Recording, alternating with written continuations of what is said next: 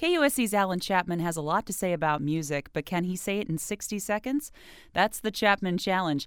Today's question is from Barbara in Long Beach, who wants to know what is the difference between a viola and a viola da gamba? These days, the word viola refers to that instrument you find in orchestras and string quartets that looks like a violin, is held under the chin like a violin, but is a bit bigger and lower in pitch than a violin. This is a viola da gamba.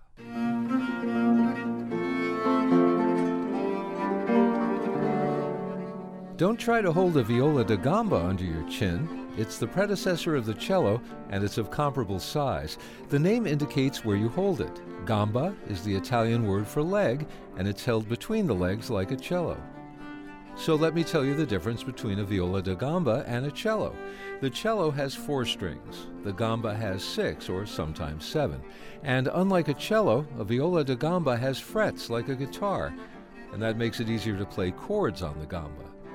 And by the way, one of the celebrated gamba virtuosos was Johann Christian Bach's co impresario in London, Carl Friedrich Abel. That's today's Chapman Challenge.